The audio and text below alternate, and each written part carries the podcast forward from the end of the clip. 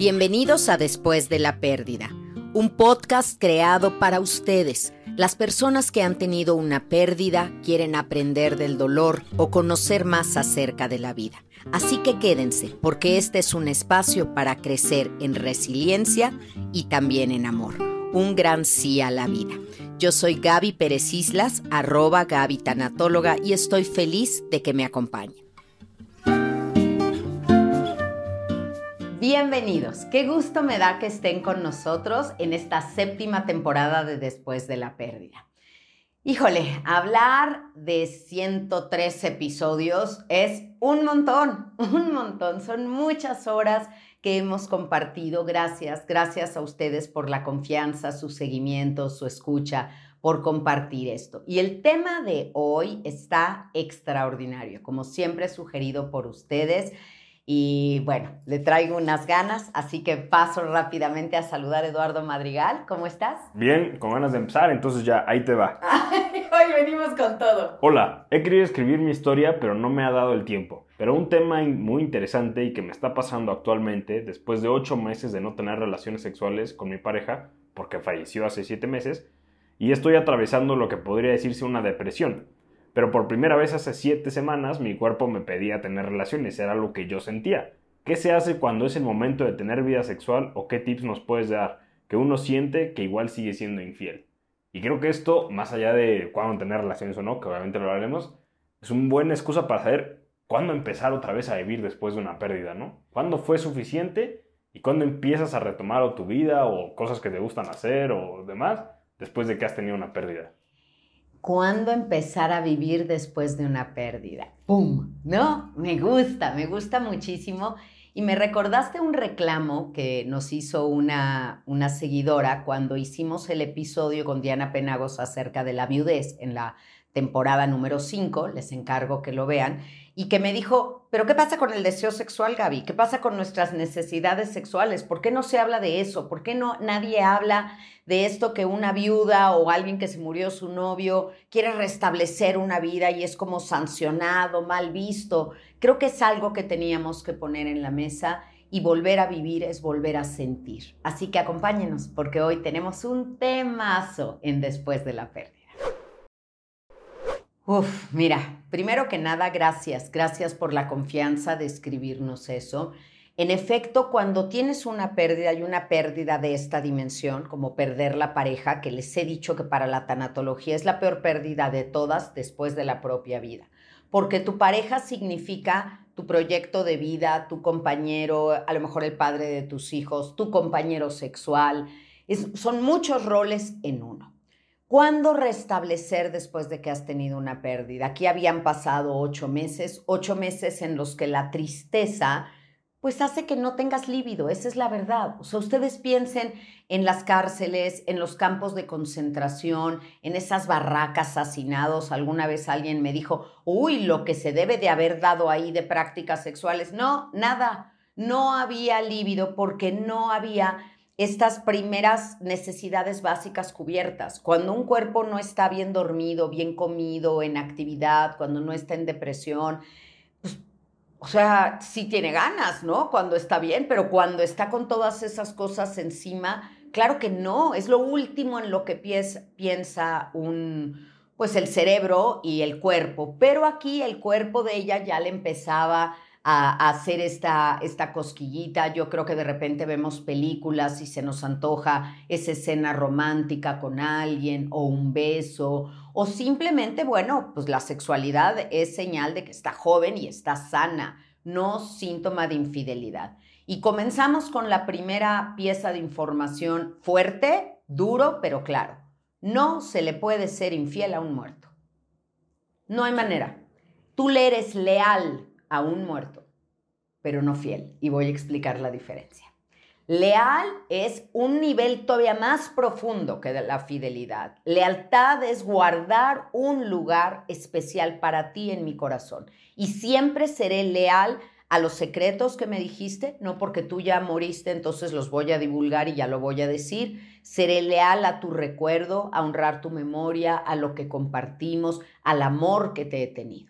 La fidelidad va más en un tema de seguir unos votos matrimoniales o de exclusividades. Si alguien te es fiel, es que pues solamente está contigo, solamente tiene relaciones contigo, solamente te ves a ti. Y ahí hablamos de fidelidad, porque como la lealtad es más profunda, hay personas que no ejercitan la infidelidad, pero la piensan. Y están siendo infieles igual, perdónenme, pero la verdadera infidelidad va más allá solo del cuerpo. Entonces, cuando tú le estás dedicando energía que deberías de dedicarle a tu pareja, a otra persona, coqueteas con alguien, en tu mente fantaseas con alguien, también de alguna manera estás siendo infiel. No está Responderle con fueguito en las historias, ¿no? Eso es sí, porque ya hoy en día ya hay que pensarle así un poquito más las de cómo es en redes sociales y se puede ser infiel en muchos rangos, ¿no? Y ya, como bien decías tú, o sea, también será de cada pareja definir qué rango de infidelidad es aceptable o no pero desde la mente estoy de acuerdo que ya es una Oye, Luego tenemos que hacer un episodio o cuando menos una clase particular conmigo de qué significan los signitos. No, ni yo sé. Porque yo le he puesto fuegos a Paulina Mercado en sus fotos de que la veo, pero la veo y digo, amiga, qué bárbara, estás espectacular, ¿no? no ¿Está mal? Que, no creo que cuente como infidelidad, pero no sé. No, no, como infidelidad no, pero sí he ofendido a alguien poniéndole un fuego. Nunca fue mi intención poner nada de eso, ¿eh? O sea, saludos a Paulina Mercado. Sí, saludos, mi Pau querida, compañera mía de Sale el Sol. Y, no, no, nunca fue mi intención. No, Pero a ver, dijiste algo al principio que creo que hay que aclarar y especificar, porque hablaste de la base de, las necesidades básicas, ¿no? Esto viene a raíz de, una, de la pirámide de Maslow, que tal vez lo han escuchado por ahí, de las necesidades básicas del ser humano. Y si bien es cierto que esto lo recuerdo porque en, cuando me lo enseñaron en la escuela, pues la maestra nos estaba enseñando, ¿no? Y, el, y hasta abajo está tal, tal, tal, sexo, ¿no? Y en la base de la pirámide está el sexo. Y todos, sí, ya está, la maestra dijo, pues vamos a darle, ¿no? Pero no, es con fines reproductivos. El, el, deseo sexual o el placer sexual viene más arriba dentro de la pirámide, pero existe una base como de necesidades básicas que tiene que tener un ser humano, pues para poder llegar a la autorrealización, ¿no? Que sería lo máximo de esto. Claro, y además a, la no extinción de la especie. O sea, si no trajéramos ese deseo de copular, entonces, ¿cómo, ¿cómo podría seguir la especie generándose? O sea, uno, y lo que habla más o menos, o por lo menos mi interpretación es, uno no puede llegar a ser feliz si ni siquiera tiene que comer, ¿no? Está, tienes que tener ciertas cosas cubiertas, ¿no? Como de importancia, obviamente la seguridad y demás, para poder llegar cada vez más arriba en la pirámide, y de eso se hablaba, le recomendamos que busquen un poquito más de esa pirámide y demás, pero era, era eso, ¿no? Como tener ciertas necesidades básicas para ir cumpliendo y trabajarlo, ¿no? Mira, te lo digo con un ejemplo muy básico. Antes, en las primarias de gobierno, aquí en la Ciudad de México, pues los niños tenían clase a las 7 de la mañana y los niños venían de lugares muy lejanos, de sus casas, probablemente sin desayunar y se dieron cuenta que un niño que no tiene las necesidades básicas de alimentación, su desempeño escolar, o sea, ¿cómo te va a entrar la matemática si no te entró el desayuno? Entonces, es muy difícil, no tienes como esta capacidad de pensamiento, todo, el cerebro también requiere nutrientes para poder funcionar. Y, y con eso lo extendemos a todo. Ahora, cuando tienes una pérdida, de momento en lo último que piensas es en esa conexión sexual, que es muy importante porque el momento de la relación sexual, uno secreta oxitocina y la oxitocina es la hormona de la vinculación. ¿En qué otro momento secretamos oxitocina cuando estamos amamantando? ¿Para qué? Para vincularte con tu cachorrito, con tu cría, ¿no? Entonces, es importante, muy importante eso. Algunos, y nos vamos a los extremos, después de una pérdida les entra una fascinación por el sexo porque quieren evadirse de sentir emocionalmente y están muy entregados al cuerpo. Entonces quiero sublimar mis sentimientos, llevarlos a otro nivel, pero sacarlos como energía sexual. Podría ser también a la comida o al juego o a otro tipo de adicción. Una compulsión que sea un escape, una fuga de los sentidos y los placeres. Un placer rápido del cuerpo, ¿no? Sí, y un placer que me evada. Em, y ni siquiera quiero llamar a la marihuana placer porque claro que no lo es, pero muchos recurren a eso para no pensar, para relajarme para, ¿sabes? Como el desahogo del cuerpo. Entonces, ese es un camino. Otro, el más común, es que tu cerebro cancela eso. Ahora hay una, hay una cosa básica en las diferencias entre hombre y mujer. Una mujer entre más tiempo pasa sin sexo, más se acomoda a estar sin sexo. Podría inscribirse en un colegio de señoritas y está tranquilo, tranquila. Pero un hombre, entre más tiempo pasa sin sexo, está más irritable, está de peor humor, eh, em, no lo puede manejar igual, no, no le tarda tiempo en ajustar el cerebro. Eventualmente, si eres joven, como es el caso de la persona que nos escribe, pues el cuerpo tiene estas sensaciones, pues que te está pidiendo un llamado a que regreses a la vida. Y el cuerpo es muy sabio, también al cuerpo hay que escucharlo, no hay que obedecerlo siempre ni darle todo lo que pide, pero sí hay que escucharlo, porque el cuerpo te está diciendo, estás sano y estás vivo. Fíjate cómo alguien que tiene un trastorno alimentario, Eduardo, y está demasiado abajo de su peso, la, la menstruación se suspende. No tienen regla porque el cuerpo no está sano. Dice, alerta, en este momento esta mujer no podría ser mamá con este peso abajo que tiene, no saludable. No. Entonces, el cuerpo te avisa de cosas. Cuando el cuerpo tiene ganas, también te está avisando, estás vivo. Y hay que irnos reincorporando a la vida poco a poco después de una pérdida y también reincorporarnos a una vida sexual, quitando todos los tabúes que puedas tener al respecto. Porque, repito, no le puedes ser infiel a alguien que murió. Y tampoco el duelo es concurso de popularidad. Tú no vas a esperar a que tu familia política esté de acuerdo, que ya es momento, ni que tus amigas, ni que nadie. Tú tienes que tomar tus decisiones pensando en ti. Obviamente sabemos que hay distintos tipos de personas, distintos tipos de hombres y mujeres con otro tipo de necesidades. Habrá también la opinión de los sexólogos en cuestión de esto, porque pues es muy común, ¿no? Cuando uno tiene una pérdida, quisiera recuperar eso, tal vez impulsado más por el hombre o por la mujer, de vamos con un sexólogo a ver qué pasa o cómo podemos reactivar la vida sexual.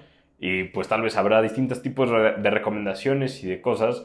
También dependerá el duelo, ¿no? Sabemos que, bueno, o has dicho en ocasiones que, por ejemplo, en la pérdida de un hijo, la pareja pues no tiene que parar necesariamente su vida sexual, ¿no? Después de esta pérdida, claro que uno no se siente con ganas y demás, la mayoría de las veces, pero tal vez un poquito, no, no lo sé, ¿no? Recuerdo que cuando hablaste de eso dijiste como em, fake it until you make it, ¿no? Como fingirlo hasta que lo logres, porque pues sí, un poquito, a ver, obviamente consensuado todo, pero un poquito el, está bien, me voy a dar chance o lo voy a intentar y así para ir retomando. hay un tema, Eduardo, ahí, por ejemplo, cuando hemos perdido un hijo, sentimos culpa de sentir placer, porque tienes algo que se llama la culpa del sobreviviente. Yo estoy vivo y tú no. Y bueno, estoy vivo, yo no lo elegí, pero el placer sí lo elijo. Entonces, si ya estar vivo me genera culpa, el placer me genera dos veces más culpa. Ve las expresiones de cómo voy a ir a comer ese restaurante que a él le encantaba si él ya no puede ir. Ve, porque él te enseñó que le encantaba y él le gustaría que fueras. Ahora, la relación sexual. ¿Cómo voy a tener relación sexual si él no está? No te puedo decir que le encantaría que estuvieras con otra persona, no lo sé, pero sí le encantaría que estuvieras viva, que sintieras. Además, tu capacidad de amar, hombre o mujer, no se la lleva nadie, la traes puesta. Cuando alguien viene y me dice, es bien bonito, Eduardo, porque en mis usuarias de repente les veo carita de travesura. ¿No?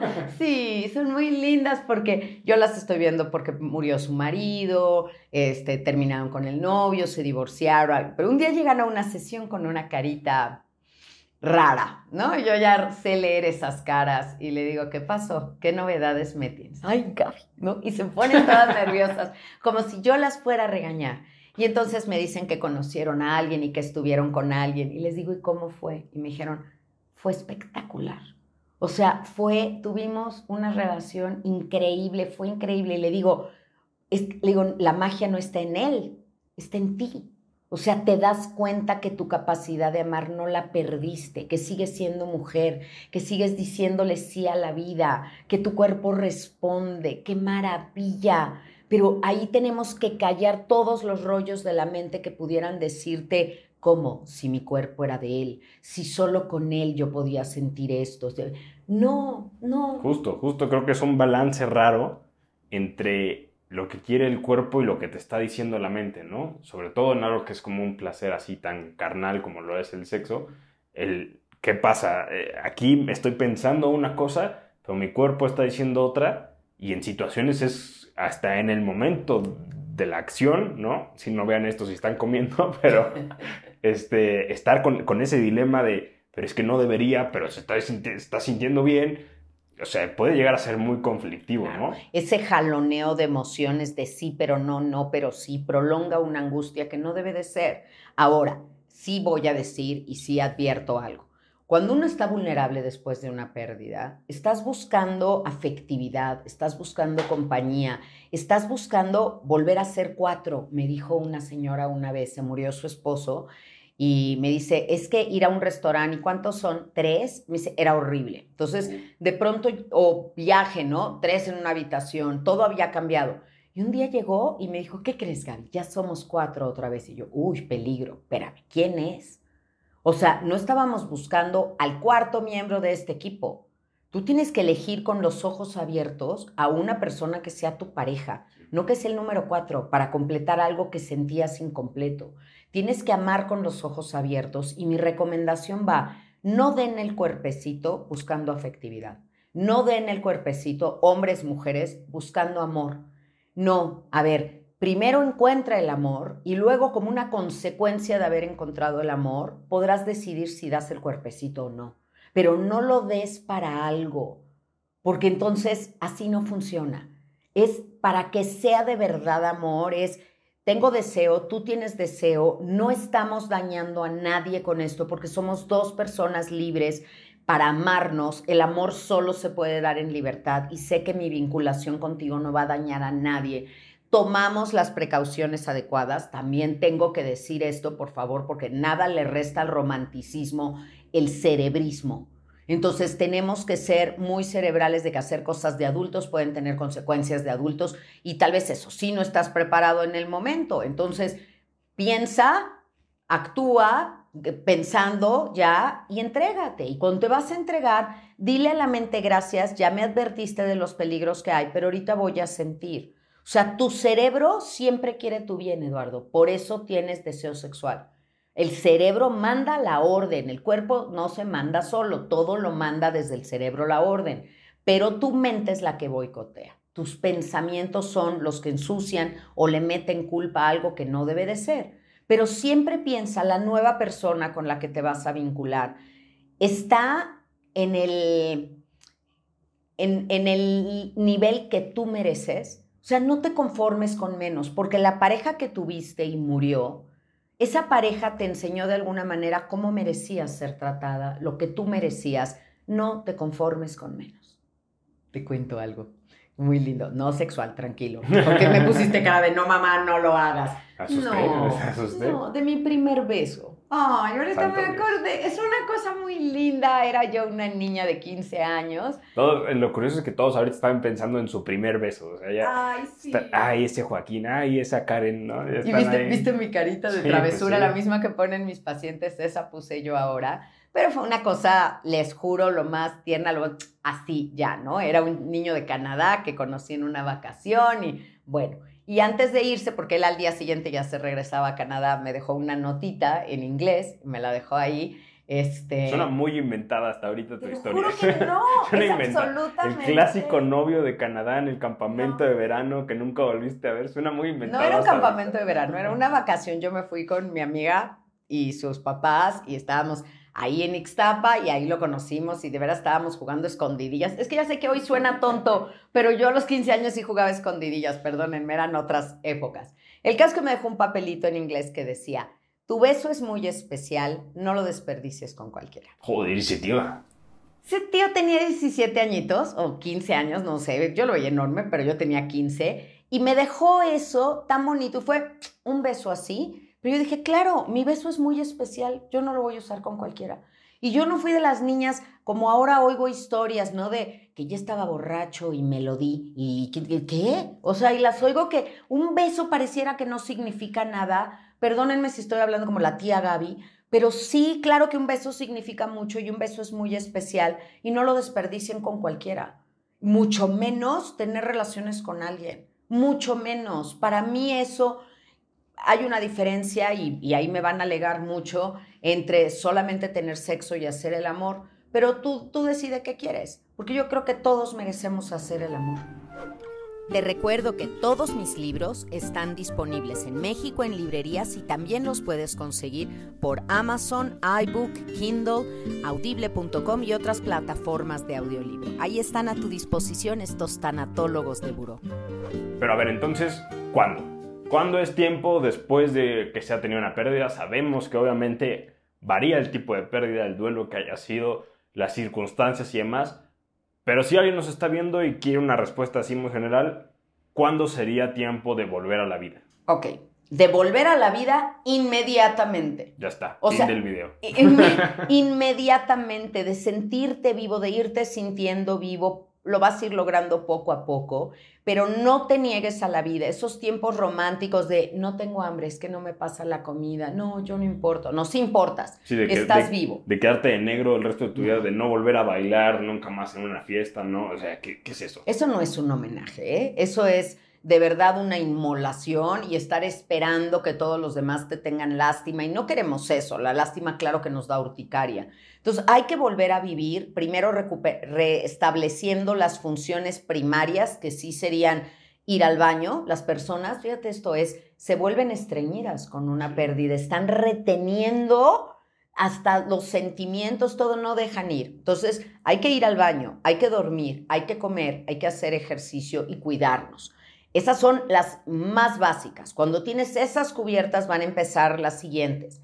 Tenemos una necesidad espiritual de, creer, de tener una conexión, de voltear hacia arriba, de rezar, de pedir, todo eso. Tenemos una conexión también un poquito ya más con los placeres, con una necesidad de sentir el afecto, que me den la mano, quiero que me toquen, quiero que me acaricien. Me lo dijo una señora también un día, me dijo, es que murió mi esposo y él era muy cariñoso y era traviesón, dice que ella pasaba y él le daba su nalgada y, ay, mi vida, no hagas eso, pero bien que le gustaba a ella y todo, porque era un juego entre ellos, nada de violencia y nada de faltarse al respeto, pero dice, ahora que no está, sus hijos son maravillosos, pero dice, pero, pero nadie me abraza. Nadie le da la nalgada. No, nadie, nadie. Dice, pero hasta eso extraño que en el momento era, era motivo de broma. Dice, pero caminar de la mano, un abrazo. Porque sí, los hijos luego son muy fríos y no tienes esa afectividad, aunque no esté cargada de nada sexual, me explico, es simplemente el contacto físico.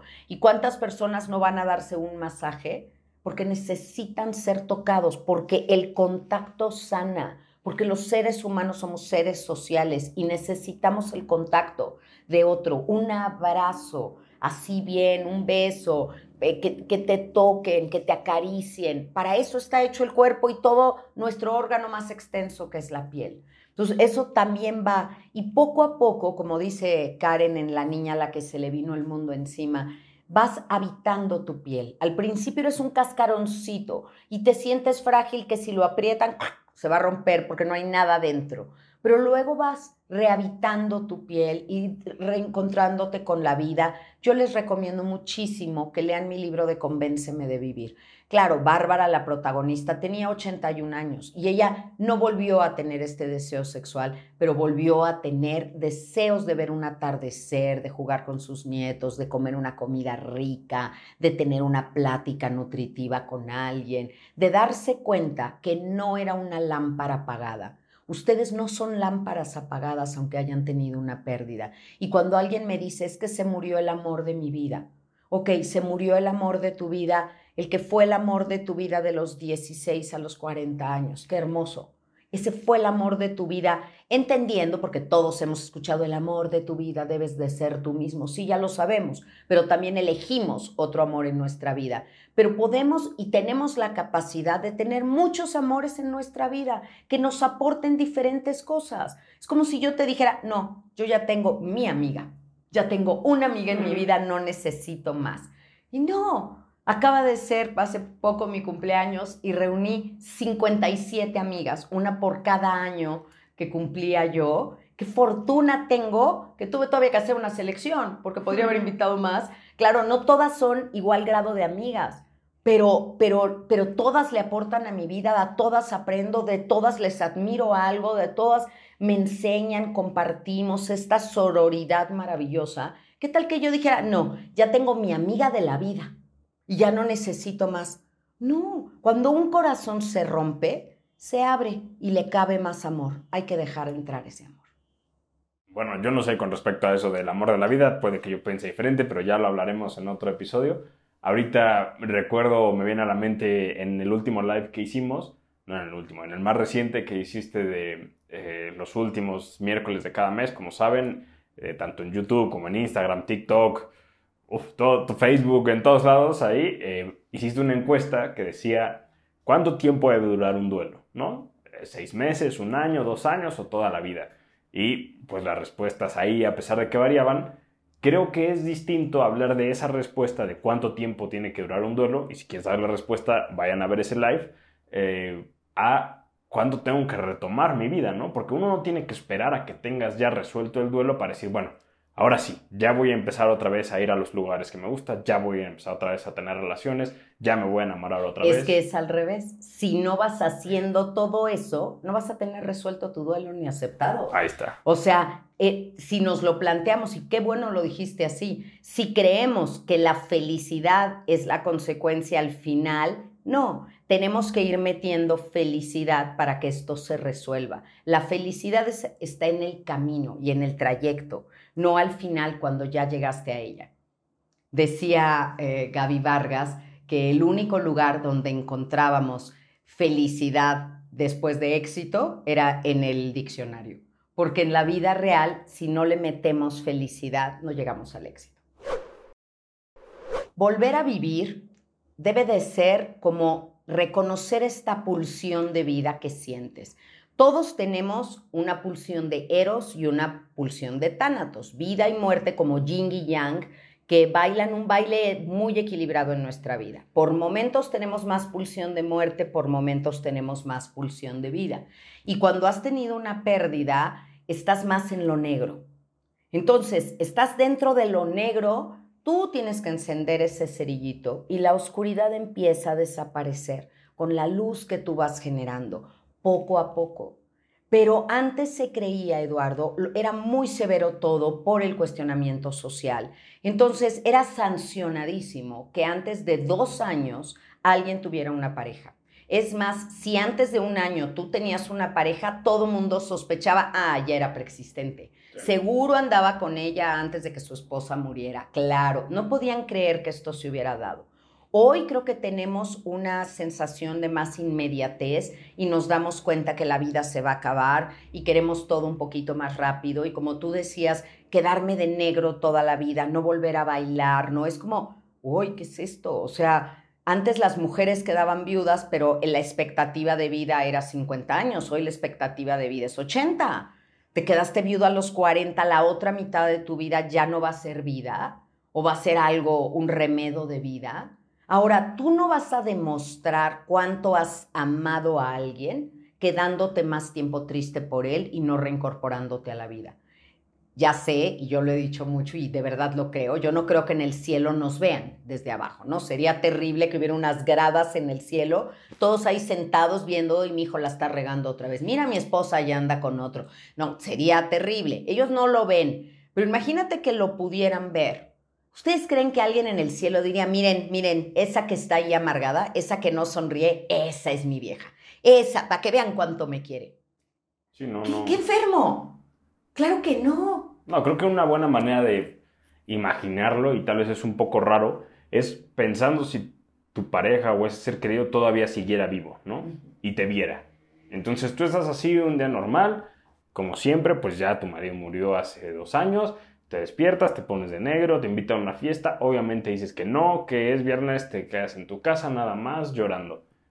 Imagina que tu esposo está al lado y está viendo todo eso. ¿Qué? ¿Estaría feliz él? Porque tú ¿Sabes qué así? diría por mi culpa? Yo hice eso, yo acabé con su sonrisa que yo tanto amaba, yo pagué, apagué su vitalidad que me llenaba a mí. Todas las cosas por las que esa persona se enamoró de ti, tú las sigues teniendo en potencia. La persona que se fue no se las llevó y tú las sigues teniendo como todos los dones que nos dio la vida para usarlos y ponerlos al servicio de los demás. Facundo Cabral decía, el que no es feliz amarga todo el barrio. Y es cierto, no nada más te quedas tú con tu infelicidad, se extiende como una ola a los demás.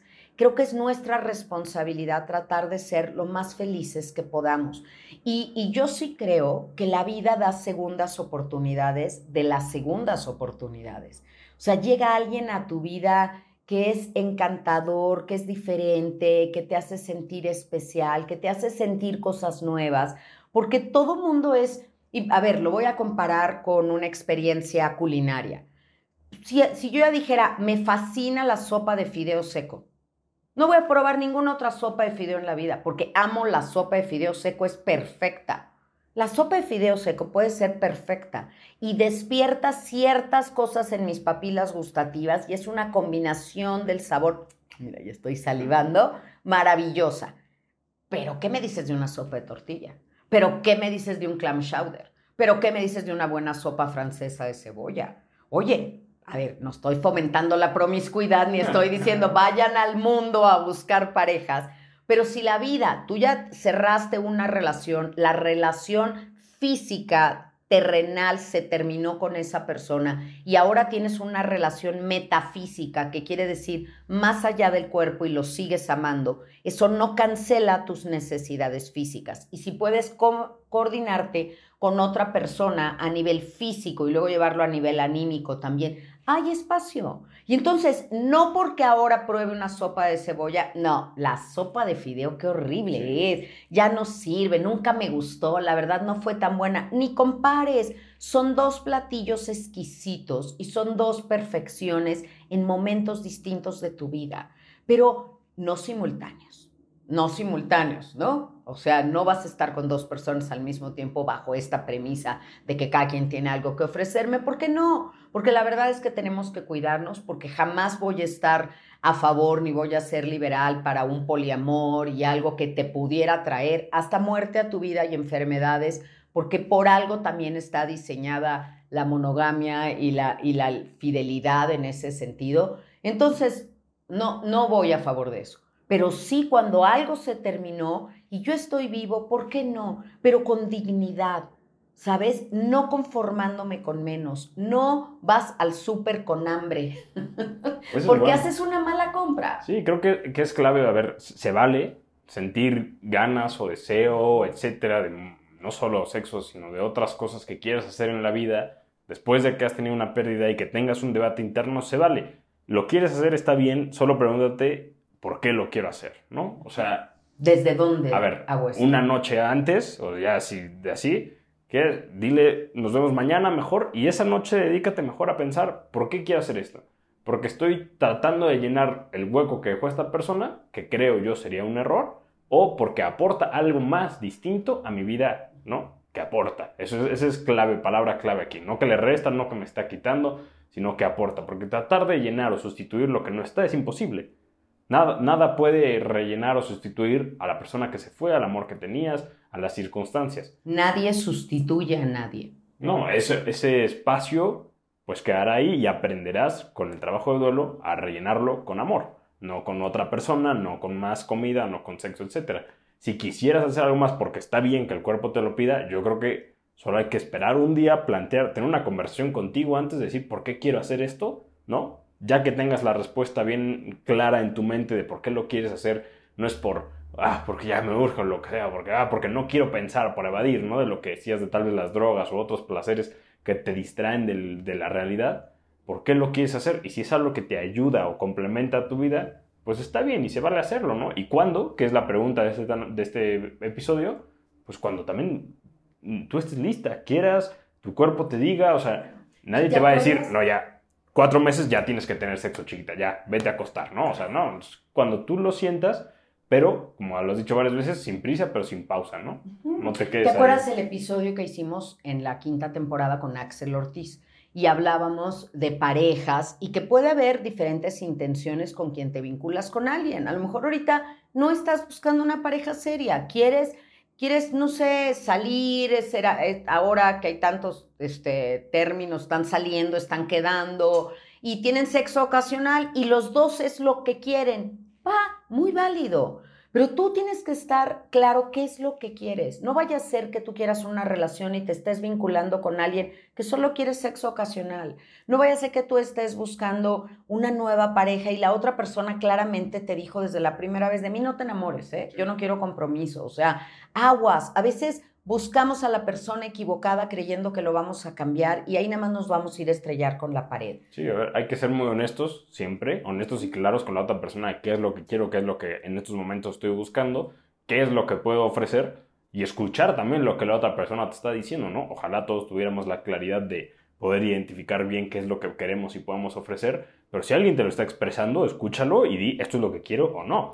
Como dices tú, no intentes de bueno, me dijo esto, pero yo creo que sí podemos llegar a... No, no, no. yo lo voy a convencer. No, no, no, no, no, espérate. Espérate, espérate, está siendo muy clara contigo. No lo hagas. Y yo creo, también esto como aparte, no seañeros los que me estén escuchando o las que me estén escuchando, porque una persona en duelo sí es más emocionalmente vulnerable, más fácil se podría decir que aceptar a cierto tipo de situaciones porque pues obviamente está confundida, está triste y estos placeres rápidos, instantáneos pueden brindar una satisfacción que pareciera temporal, eh, digo, eh, permanente, pero pues sí, no sean ñeros, o sea, también respeten si alguien está en duelo, Porque yo he visto, y lo digo de verdad, así como cacería, como buitres, alrededor de una mujer que recién se acaba de divorciar, o joven sobre todo, o que acaba de enviudar, porque todavía en algún lugar de alguna mente machista puede estar como el pensamiento de, ella viene acostumbrada a tener una vida sexual, yo casi casi le voy a hacer el favor porque a ella le hace falta.